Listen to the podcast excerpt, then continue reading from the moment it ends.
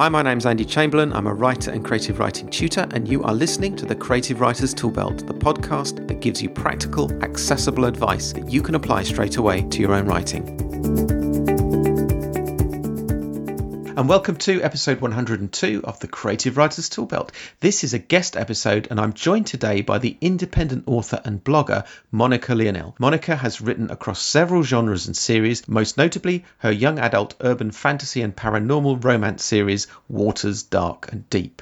Monica also writes about indie publishing at proseonfire.com, and her most recent non-fiction series, Growth Hacking for Storytellers, has helped thousands of writers write faster, become better storytellers storytellers and find their way to success. She's also the creator of the Breakout Author Masterclass, and she's just published Get Your Book Selling, which tells you how to jumpstart your sales with a simple plan that just works.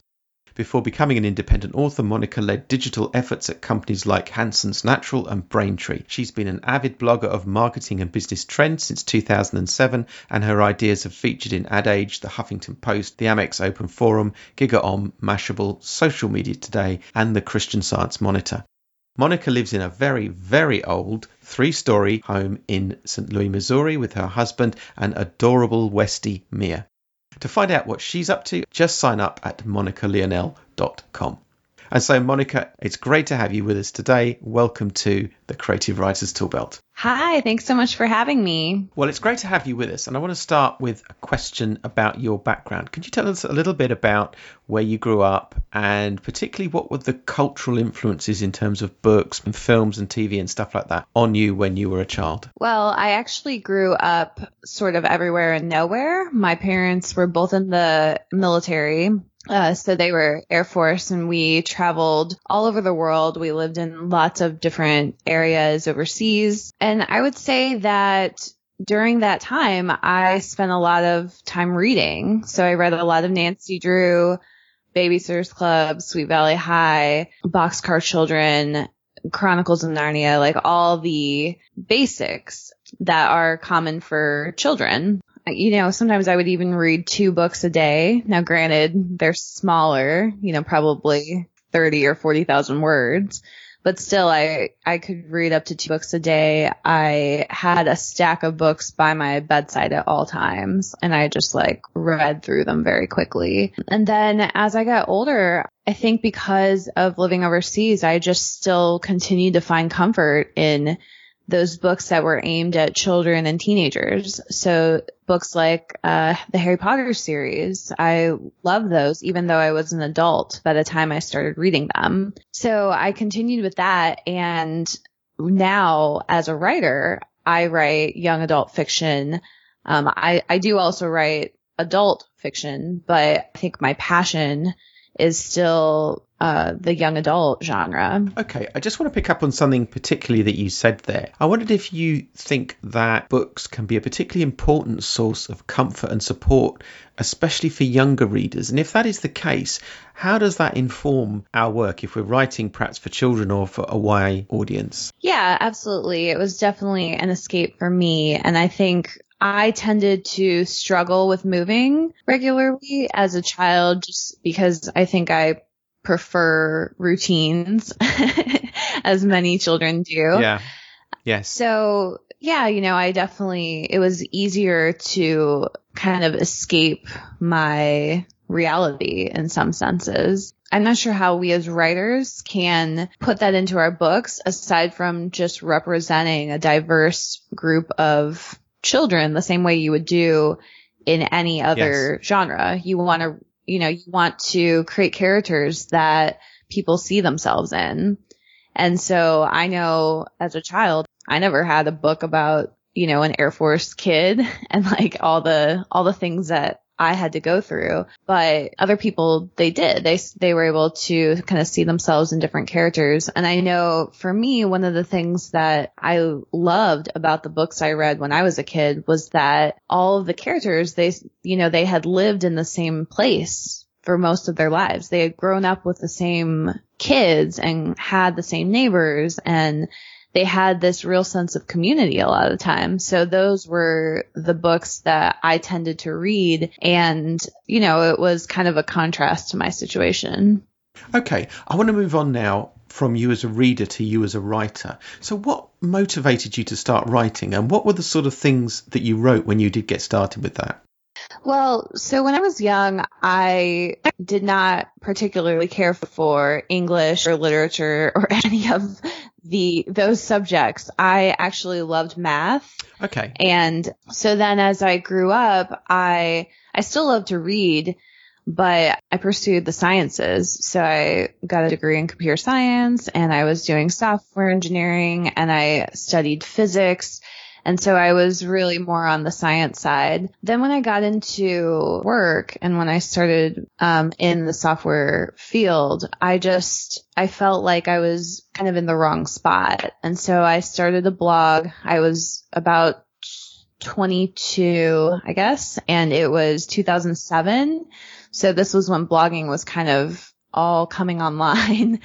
Um, and kind of it was, you know, it was just starting up. So I I wrote in my blog probably three or four days a week and I started to really enjoy writing and I started to get a lot better at it. And then at the same time, I was reading all of these books, um, like Harry Potter and Twilight and the Hunger Games and the Mortal Instruments. So a lot of like really popular young adult series. And, um, just between those two. So sometime in 2009, I published, I self-published my first nonfiction book. Um, and once I had done that, then I thought maybe I can write a fiction book too. Like maybe I can write something like, you know, all these amazing books I read. And so in 2011, that's when I published my first fiction and it was a young adult book. Um, that's not on the market anymore, but I've basically taken it and rewritten parts of it and repackaged it. So now it's a series that I have out now called Waters Dark and Deep. And that was kind of how I got into it. Okay, so now you've got a whole range of non-fiction and fiction material out there. So it sounds as if you started with the blogging and then it's just grown and matured the range of work that you do from there. Yeah, that's true. So with blogging, I was right. I was doing blogging regularly, and then in in 2011, I really stepped back from it, and a lot of it was because I had been sharing just like things that were going on in my life on my blog, as most people do. You know, they add that personal those personal stories to what they're talking about. And for me in, in 2011, I just had a lot of personal stuff happening. Like I was going through a divorce. I was leaving a, um, I was leaving a job and it was just, I just didn't want to, I didn't want to blog anymore. So I had kind of turned to fiction to escape a lot of that. It ended up being really healing for me to switch gears. Um, so then just over the years, so up until about 2014, I hadn't, I had pu- been publishing maybe like a book a year, which is great. But if you're independently publishing, a lot of times, you know, that's not really enough, um, to start earning money from it. So then, um, in 2014, I published eight books and a short story that year. And I kind of continued to do that going on. So these, these books were shorter books because it was a serial. Um, so they were like 25,000 words each, 25 to 30,000. Um, but it was still, you know, it was still a really big production for me compared to what I had been doing before. And so then just every year since then, I've been publishing just a lot more books. Like this, this year, I'll have my sixth book coming out at the end of June for just this year. So I've, I've basically written six books this year. Um, and then I've also written a couple, I've written two novellas and a short story. So I've, I've just spent the last several years really upping my production and learning everything I can about independent publishing. And just with all of that put together, I think it's, I've been able to accumulate a, a much larger catalog that way. And actually, what I've realized this year is that that my pace is a little too fast right now. Okay. so I'm actually going to take the summer off because I'm like, like a little, uh, you know, get a little burnt out on Yeah. publishing that much. And for me, you know, I'm not necessarily writing like 90,000 word novels. A lot of my books are closer to 50,000 words or some, some are small, some of my nonfiction is even smaller, like 20,000 or 30,000 words. So I do want to be, you know, I want to be clear about that and be upfront about that, but it is quite a bit. But I, you know, it's funny because in independent publishing, it's really common. A lot of people are writing that many books that really? quickly, wow. or or even um, doing at least that word count. So whether whether it's spread out over three books versus six books, it's still you know it's still a lot of word count. Yes, it is. Yeah. So connected to that, I've been hearing about your four-step framework for delivering more words per hour. So I wondered if you could tell us a little bit about that. Yeah. So basically in 2013, I decided I had only been doing a book a year, like I said. So I had, I decided that I was going to drastically increase my word counts and I was going to do it by through like using spreadsheets and tracking my progress. And so what I, you know, what I was able to do was go from about 900 words per hour all the way up to 3,500 words per hour. Okay and I was able to systematize my ability to do this. Um, so I, I ended up, you know, I was writing about 50,000 words a month. So similar to NaNoWriMo, but I was doing that every single month. Not for the past four years, no, but certainly you know, certainly the past six months, yes, I definitely have. And then sometimes I'll take a summer off or uh, I kind of work in seasons. So you said there that you were able to create up to 3,600 words an hour. Now that's an incredible number of words. How do you manage to do that? There are a couple big factors. So the four step framework you referenced is, um, I kind of wrote, I wrote about it in Write Better Faster, which is one of um, my books but I can, I'll just go through it really quick. Um, the first thing is that you have to know what you're going to write before you write it. And so for a lot of people, they create, you know, they either are pantsers, which means they just sit down and type, um, or they create maybe an outline. But what I found is that I did best when I created not just an outline, but when I also went like scene by scene or chapter by chapter and created beats for those. So I, I did, I found that the more pre-production I did on my books, the faster I could write. So that was step one. So then step two is to use timed writing sessions. And so I started using the Pomodoro method, which is 25 minutes of focused writing and then five minutes of break. So with the Pomodoro method, I was able to pretty much immediately double my writing speed. So I went from 900 words per hour to, you know, around 2000 words per hour. That was immediate. And it was literally just, I took a timer and put 25 minutes on the timer. And then during those 25 minutes, I could only write. So then the third step was to look at the way I was doing inputs. And so what I found was, um, because I had just increased my writing speed so much, I found that my wrists were having a lot of problems and I was just, and my, my hands were like in pain because of it.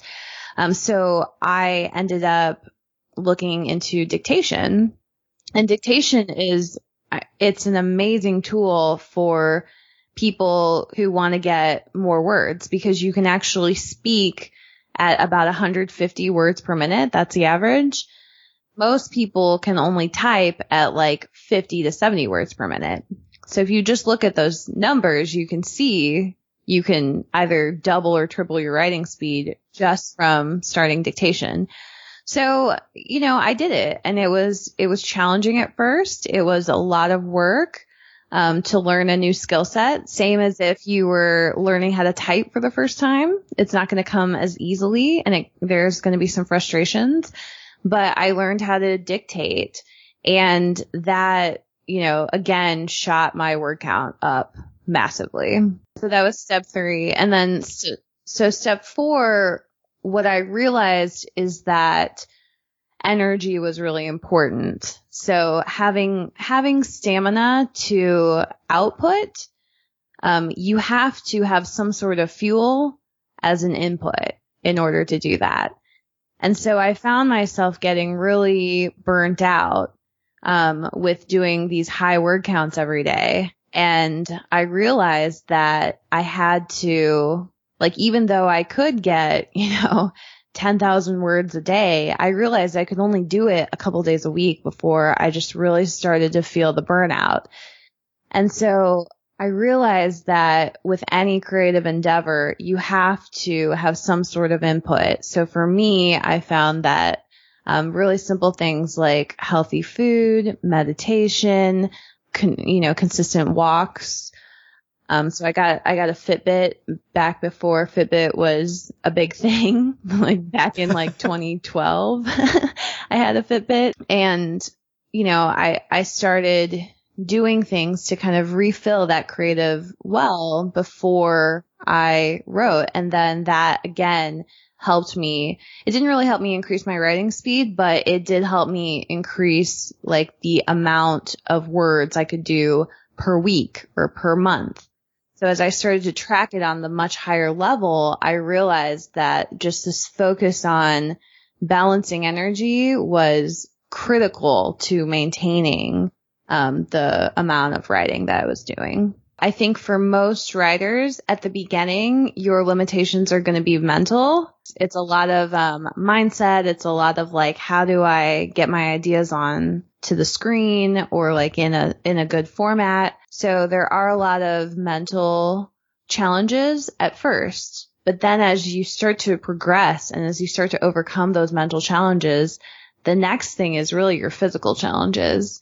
And a lot of people think that writing is not a physical job, but it, it is. Yes. Um, and I, I was really surprised to discover that not only with, you know, protecting my hands and my wrists and my arms. Um, I also, at one point I had an eye injury from staring at the screen too much. Um, and I couldn't, I, I had like, um, a dry eye and I was, I wasn't able to keep my eyes open for like almost a week. I still had to write. So I was kind of like writing, I was typing, but I just had my eyes closed or I was dictating, but I just kind of had my eyes closed. So that was a really interesting couple dealing with that. But yeah, there's, there's incredible physical limitations. Um, and energy is just, it's critical and your health is critical if you're going to be a writer. You have to work even harder on your health as a writer than most other professions, um, where you might be walking around more or interacting with more people, um, or, you know, walking to lunch and home or whatever. So you have to be very, very careful about that stuff. And once I, once I made investments in improving my health, I was able to just maintain a much stronger pace throughout and, you know, over the course of like a month or a year. Okay. So if people want to find out a little bit more about those four points that you've just described there, can you just remind us of where they need to go to find that out? Sure. It's called Write Better Faster, and it's about how to triple your writing speed and write more every day. And uh, you can get that book. It's available on Amazon and through Kindle Unlimited. Okay, so one of the other things you talk about is offering ideas to increase the energy in a story around conflict and tension and emotion. So I wondered if you could tell us a little bit more about the kinds of ideas that you offer to assist with that sort of thing. Well, I think that the most important thing for any story is that you start with your theme. A lot of people, they start with like characters or plot or whatever. That to me, it can cause problems. So your theme is something that um, it's a universal truth. So a theme would be like good versus evil or, you know, um, love versus fear. Like so like those things that people that are very like sticky and repeatable and that cause people great emotion. Um, that's, that's kind of to me the first thing you want to decide. And then once you're able to focus on your theme, then you can align everything else to that theme. And so it can kind of be a window through which you pass or like a litmus test through which you pass all your decision making. That's really the best way to increase emotions. And like one thing that I always say is that with a theme. So let's say you were doing um, good versus evil. What people don't realize is that when you're creating these characters, you are going to create characters that represent different um, point of views or different worldviews Yeah. of that theme. So you're going to have somebody who's all good. You're going to have someone who's all evil. You're going to have people who are kind of in between, um, and who are different shades and flavors of in between.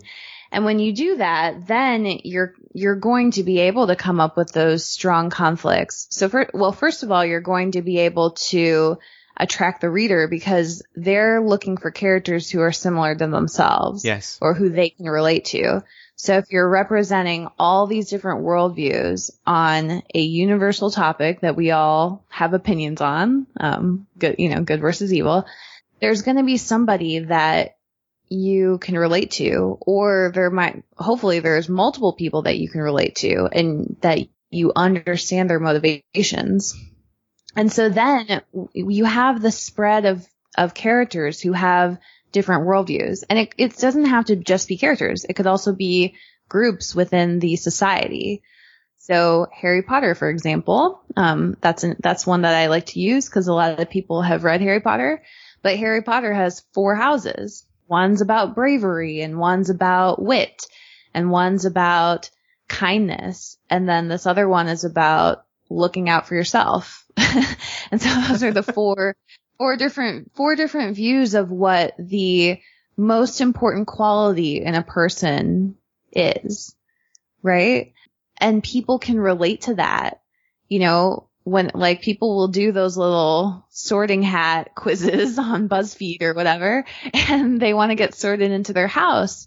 Um, but it, it's those groups represent different aspects of the theme of good and evil uh, and what you know what what makes you good, what makes you evil, or what's kind of in between.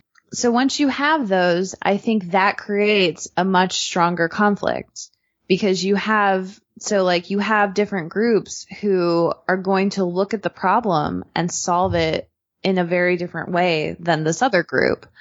Um, and that is, and that's an opportunity to amplify and escalate the conflict in your story. So this reminds me of some of the comments that I've seen people make around the fact that successful stories have within them two mutually exclusive forces. They have two different powers. A protagonist and an antagonist is one way to think of it.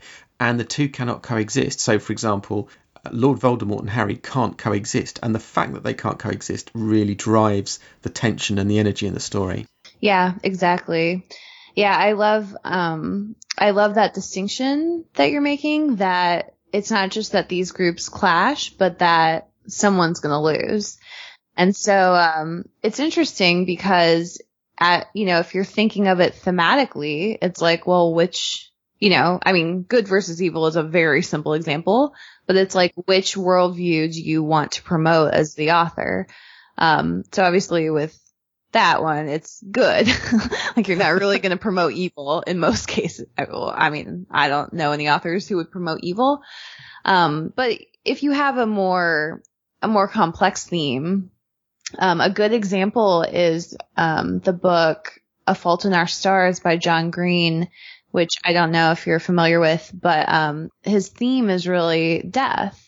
And one of the characters is, you know, is scared of death because it's like, how do, how does he build a legacy? Like he's thinking of like things that he could have accomplished during his life or, um, you know, what, like, like how, how he could, how he could be remembered. And then one of the other characters, her worldview is you just die and it's fine. And you hope that you, don't hurt the people around you. Like you hope that you're not just this, you know, grenade exploding. And if you are, then you want as few people around you as possible. Um, so then it becomes this love story, but I think something that people like that readers don't necessarily realize in terms of structure is that those are two very different worldviews. They're almost opposing. So if you read that book, you'll see that by the end of the story, both characters have come around to the other person's worldview. Like they've learned from each other, um, which is a, it's a very, um, common structure for a romance anyway, is that these two, you know, these two people kind of meet in the middle, but they've, they've learned from each other and they, they understand each other's worldviews. And so that's why I think the theme, the thematic piece is, is so important is you have to know what that is so that you can start to break down um, that theme into different characters. And then I think the tension really happens naturally then. Now, I want to change tack a little bit now and talk about an issue that I think is particularly important for self published and independent authors, and that's creating art versus making money. And that tension between our, ourselves as artists and ourselves as business people or as, as people who are making money. And I wondered if you just had some thoughts and perspectives that you could share with us on that issue. Yeah, I mean, there's certainly tension, but I think there doesn't have to be. So a lot of people believe that making art means not making money. So they kind of be, they they buy into the starving artist myth, I guess I would call it. Um, and then there are a lot of people who believe making money, you know, you have to sacrifice the art aspect. I feel it's probably somewhere in the middle. And, um, you know, if you want to make art for yourself, then that's great.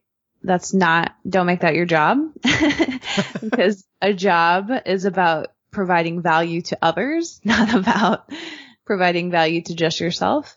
And then at the same, on the same token, if you're going to make money from your work, you might as well be passionate about what you're doing. And, um, and really all of us should be, even, even if you're not an artist, you should really enjoy the work you do and not just be doing it to pay your bills. And the value in that is that you are actually able to provide more value to others and to better serve others if you are working within your passions and your skill sets. So I, I do think that alignment is important.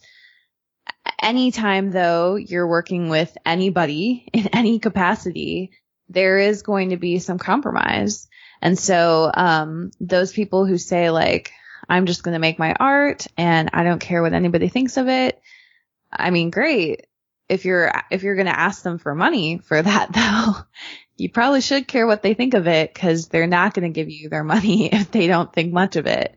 I think you kind of have to choose. Uh, for me, I, um, I do focus. I, I do have some projects that are for me, um, writing projects. And then I have stuff that adds value to the world and that I still enjoy, but I show up and I know that it's my job and I'm okay with that. I've made peace with that. So, you know, it's, it's all about just deciding for each project. Is this a moneymaker? Is this art? Is it somewhere in between? I don't think people should take on projects that are just for money. I just think that what's the point of doing art? What's the point of doing a creative endeavor if you're just doing it for the money? There are so many things you could do that are much easier than yeah that that yes. take a lot less energy and a lot less creativity and you could earn money from that. You certainly are going to have more energy for things that you're more passionate about and excited about. I mean, excitement itself is literally energy. Um, so if you're finding yourself getting excited about something, then that's, that's a burst of energy inside you and you can direct that into something productive, like you know, writing or um, creating something. Uh, now, not everybody, a lot of people aren't really strong at that, and it is a skill set that you have to build. So if you're, you know, a lot of us get excited and then we we do something else with that energy, and then it it dissipates. Um, so you have to be able, like, you have to be able to use that excitement and that passion and channel it into something productive. But absolutely, I think I think, um, yeah, I think passion is incredibly important. It's, it's definitely a source of energy and it's almost like, um, it kind of works the same way that adrenaline works, um, in, in our body.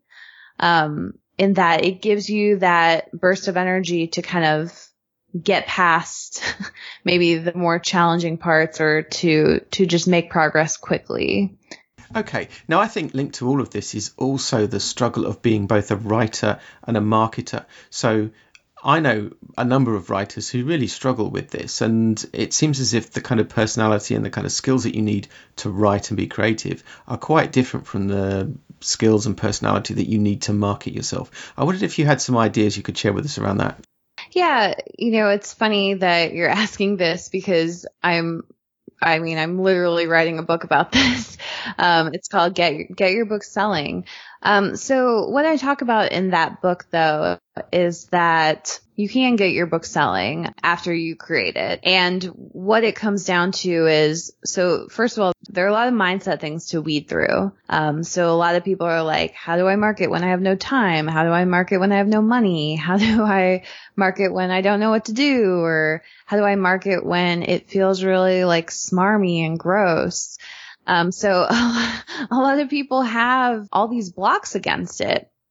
If you're able to, to wade through a lot of these blocks though and really, um, change your mindset around that, then it becomes more of a checklist of things. And it's, it's really similar to writing in that people have lots of blocks on starting writing as well. But you can help those people get through those blocks and kind of just rewire their thinking around it they suddenly start writing and they'll they'll start writing like crazy. Like they'll, you know, they'll be able to write every single day and they have like this writing habit and all this stuff. And a lot of it is really mindset work at the end of the day because writing, it's, it's just like a task.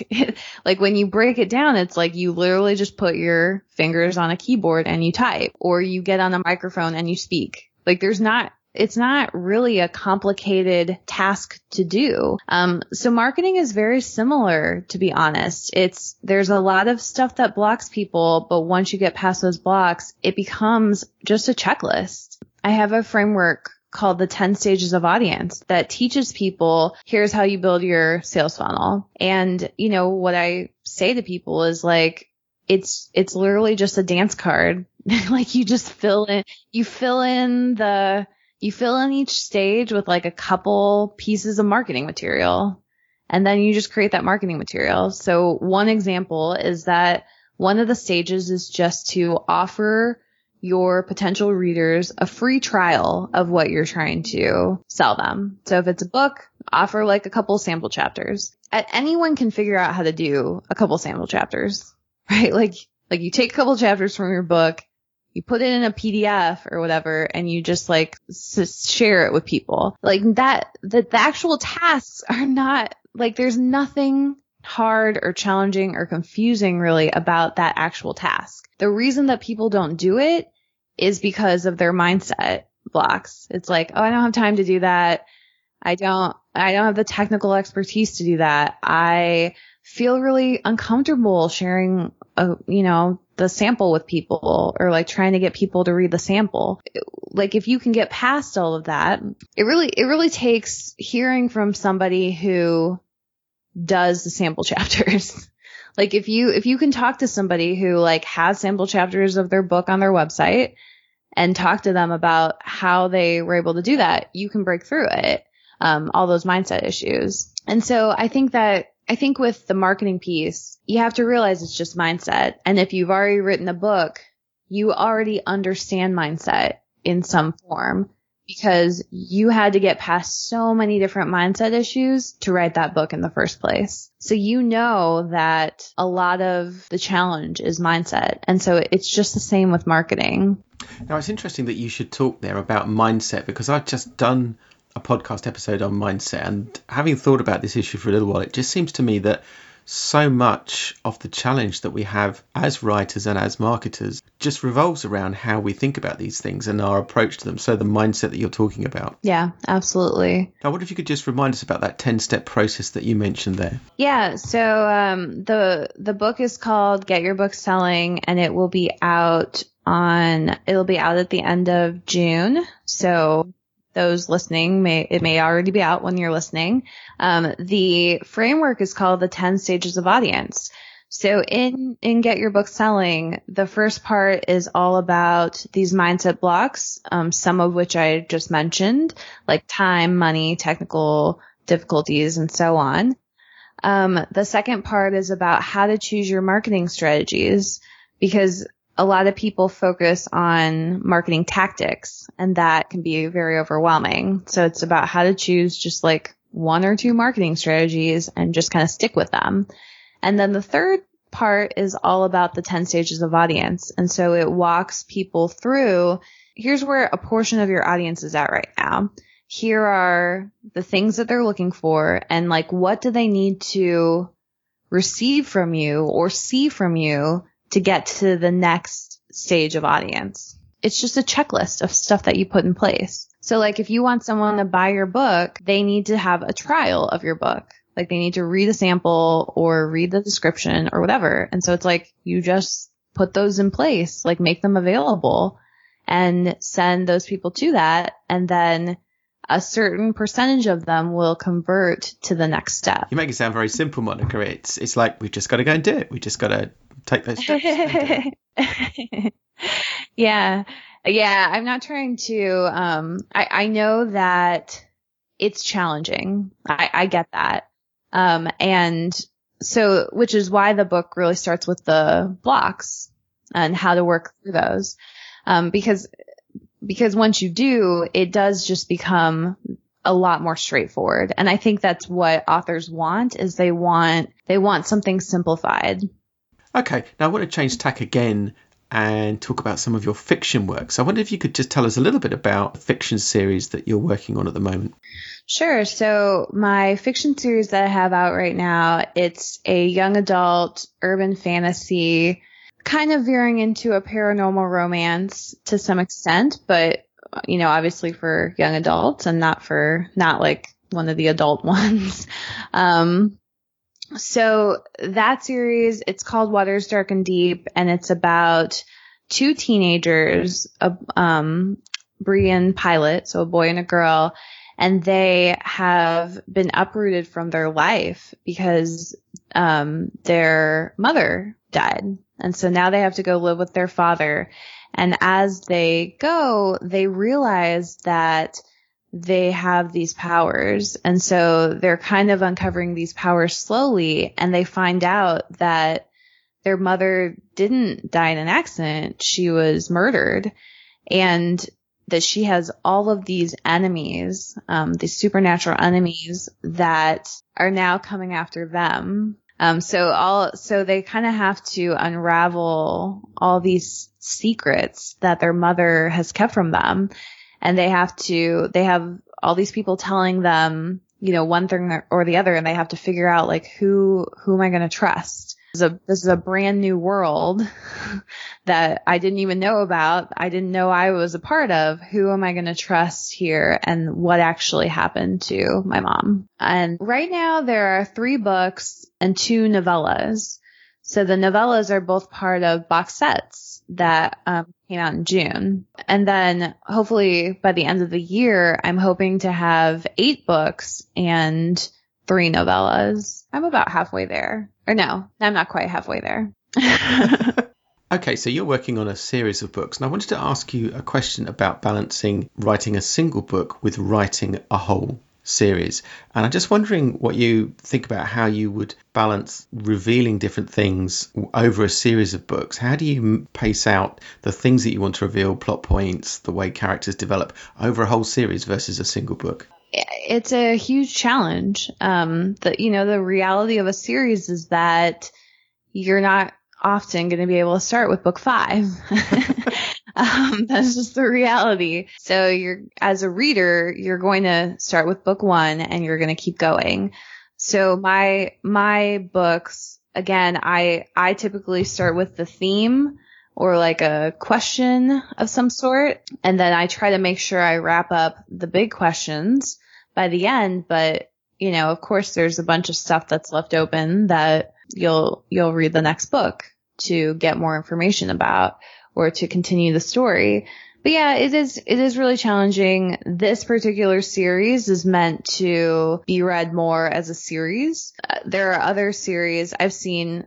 I see this most often in romance and in thrillers, where so in romance it's usually you stick with like a specific town or a specific family or whatever but then each person in the family has their own romance story so so then you have kind of this continuity but you also you know, you also have kind of these standalone books. So I, I call it a standalone in a series. Um, and it's the same with thrillers. So you'll see something like, um, what Dan Brown did. He had Angels and Demons and then he had the Da Vinci Code and it's the same character in each mystery, but each one is also self-contained. So that's another way to do series that I think is really smart. I don't often recommend doing a standalone like just a straight up standalone because it's very, very hard to sell. Um, and you know, as, as an independent author. Okay. So for your series, how do you decide what's going to be an overarching theme or a storyline that goes over several books versus stories or characters or issues that are going to dealt, be dealt with within a particular book? Right. Um, hmm, that's an interesting question. so in my series, like I said, the the mom was murdered. So we're three books in, and we still don't know who the murderer was. yeah, so that's the kind of thing I was talking about. I presume you're saving the reveal for who the murderer is for some point in the future, then. Yeah, so that will come out in upcoming books, but it's not out yet. But that said, it's you know it is kind of a smaller part of the story, though though it does drive the series and it drives the main characters forward originally. Maybe a good way to think about this is to, to look at how television does it. And I think they, I think they do a great job of keeping lots of thematic questions open over the course of a season. But then each week, like, you know, Supergirl or whoever is battling a different bad guy. Um, and there's a fight scene at the end. Yeah, I guess we can learn a lot from screenwriting and the way in which television works and the structure of television with episodes and seasons and how plots are developed that way. Now, I want to talk to you a little bit about character and the way you create and develop the characters in your work. And I wondered whether your characters came to you pretty much fully formed within the thematic context that you've created, or whether you have to work hard to gradually build them up. For me, I I think once I know their backstory, then it's a little bit easier for me to put stuff in place because you can learn so much about who a person is now by looking at everything that's happened to them. Our memories shape our worldview really more than most things, even, even more than the people who are around us now. So like something, for example, as I said at the beginning that my childhood like it was a good childhood, but the ch- one of the challenges I faced was that I I hated like moving all the time. So if I if I look at myself as a character now, which I'm not, I'm like a real person, but as a character, I you know, I see that like we just bought a house and we live in one specific place. We, we actually live very close to where my parents ended up settling and where my husband's parents are settled. You can look at that and see the, that the reason for that is could be because of this experience in the past. You know, another thing is like right after college, I moved to Chicago by my, you know, pretty much by myself. And I stayed there and I remember thinking the whole time, like, this is the first place I've ever chosen to live. And I, I chose it for myself. And so there I lived such a big part of my identity in some cases. But I think a lot of that is because of my childhood experiences where for others, where they live might not really matter to them. Yeah. Um, yes. Or, or it might matter in a different way. Like they grew up in a small town and they just want to, you know, escape and see the world. Or they grew up in a small town and they just want to stay in their small town. Like they don't want to experience anything outside of it. Um, so I, th- so I think that, that shapes it. Now that is interesting, and it's brought up another question in my mind actually that I want to ask you because I think what you've done there is quite brave in a way because you have used some of aspects of your life that are quite personal um, and demonstrated how they could be integrated into writing and into character. And I guess for all of us writers, it's useful for us to be able to draw on the experience of our lives. But I think we also have to be able to guard ourselves, guard the things that are personal and private to us. So I wonder if you could just talk about how you think writers should use the experiences of their life but maintain appropriate privacy as well for the things that are personal to them. Well, I think you just have to know your boundaries and and just know what you want to share and what you don't. Um, for me, you know, like I said, I, I moved from kind of this more personal blogging and like talking about my experiences to writing fiction. And so, um, you know, the, this was, um, this was in 2011. I was going through a divorce. And so I actually started writing a lot of romance books, um, where, and, and I, I mean, I wouldn't say that I necessarily used my divorce, but I feel like there, there was like, um, there was kind of a healing in doing that type of fiction at that point in my life as opposed to kind of these personal blog posts that I was putting out there in the world that were about my actual life. So it, it was something that, um, gave me distance that, and, and another thing is it really gave me anonymity, um, which was, which was great. So like I wrote romance under a pen name. Um, and so it was just, so I think you just, and you can go through phases. So right now I'm not writing any romance books, but you know, I'm happily married. So maybe that's why, maybe that's part of it. Who knows? Um, but I think you just have to trust yourself and, and, um, whatever you need at that point, you can just switch your writing to w- wherever that needs to go. I don't know if I'll start blogging, but I've been wanting to do um, videos and video blogging or vlogging. You know, so so I think I'm in a place in my life, my personal life, where I'm more okay with putting myself out there. Um, something something that I never do. So, like I said, we just moved. I never share like personal information about where I live. Um, anywhere on the internet, not even in my Facebook profile or anything. Um, I don't do check-ins or anything because this is my, this is my personal life and I don't, you know, I don't want readers to mail me stuff or show up at my house or anything crazy like that. So that's something I protect.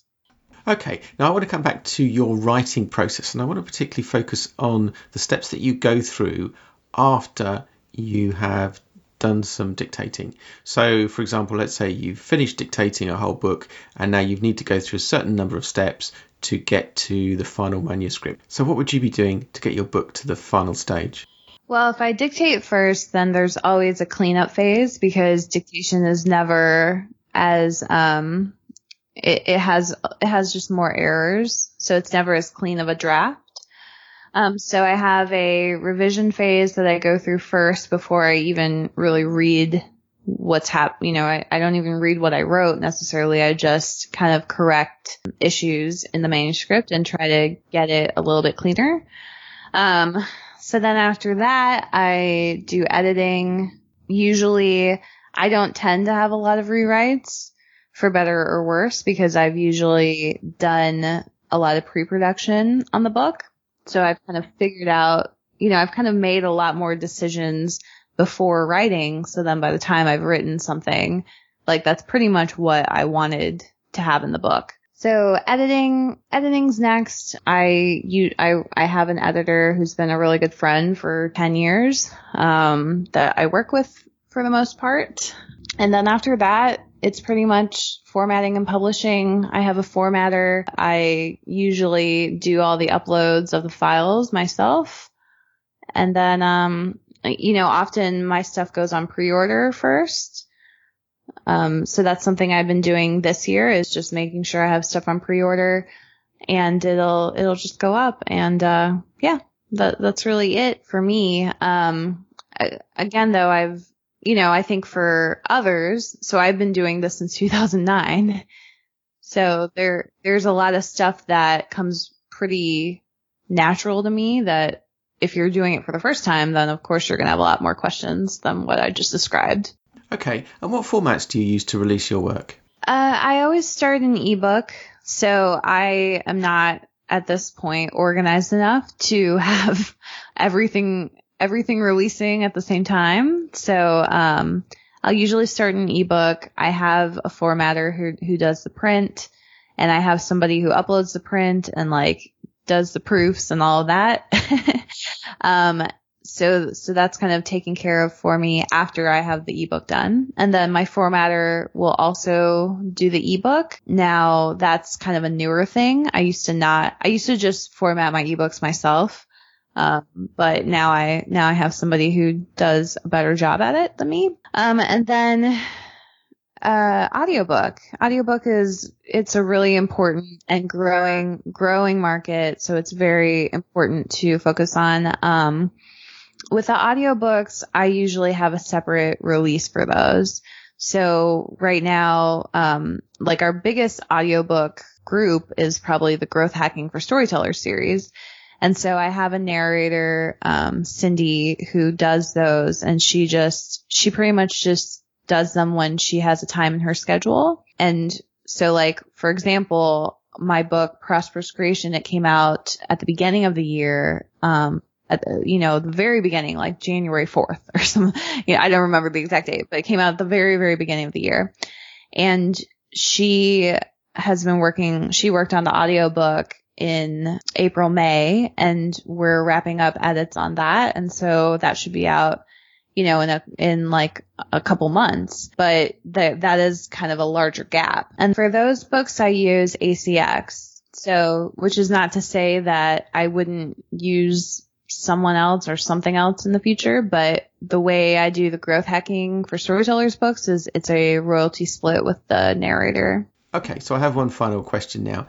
Um, if any of this has piqued people's interest, if they want to find out about uh, your non-fiction work, the kind of support that, and help that you can give writers, or maybe they want to find out about your fiction series or anything else, or they want to find out a little bit more about you, where do they go and how can they access all of that? So the best place to go is proseonfire.com. That's my uh, author website. And so I do also have monicaleonelle.com for my fiction, but it's not, it's not in good shape at the time of this recording. So don't go there. go there in the future, six months from now. Um, so, so those are, you know, that's my online presence. And then if you want to check out the Growth Hacking for Storytellers series, you can go to proseonfire.com slash GHFS, Growth Hacking for Storytellers. And um, that will take you directly to Amazon where you can see all seven books in the series. And those are all for um, independent authors or or people who want to be independent. Um, and also actually, if you are traditionally published, there's lots of um, there are lots of writing books that are specific to like increasing your writing speed that would also be good. Um, and then my fiction is uh, my fiction is series is called Waters Dark and Deep, and that is available on Amazon as well. Okay, well, I've asked all of my questions, but is there anything else you want to say by way of advice or insight to aspiring authors who are listening to this? Um, I think just, you know, I think just what I've already hinted at quite a bit is that a lot of the work is about mindset. And the way, the way I've learned to view this author journey and, you know, being an author entrepreneur, um, I know when I first started, I was incredibly frustrated all the time because I didn't have the skill sets to create what I wanted to create. And what really helped me was to look at it as more of a growth journey.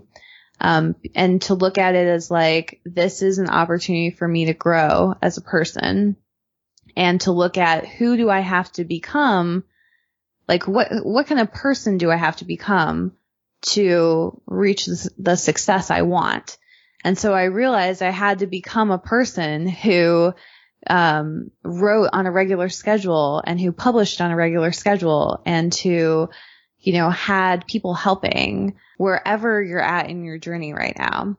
Whether you've written your book, whether you've published your book, whether you just want to write a book. It's like who do you have to become to get to where you want to be and do that first Like don't focus, don't focus on, you know, the different tasks that you have to do. It's like become that person and work on becoming that person. If it means like waking up before work and writing 500 words, like become the person who does that.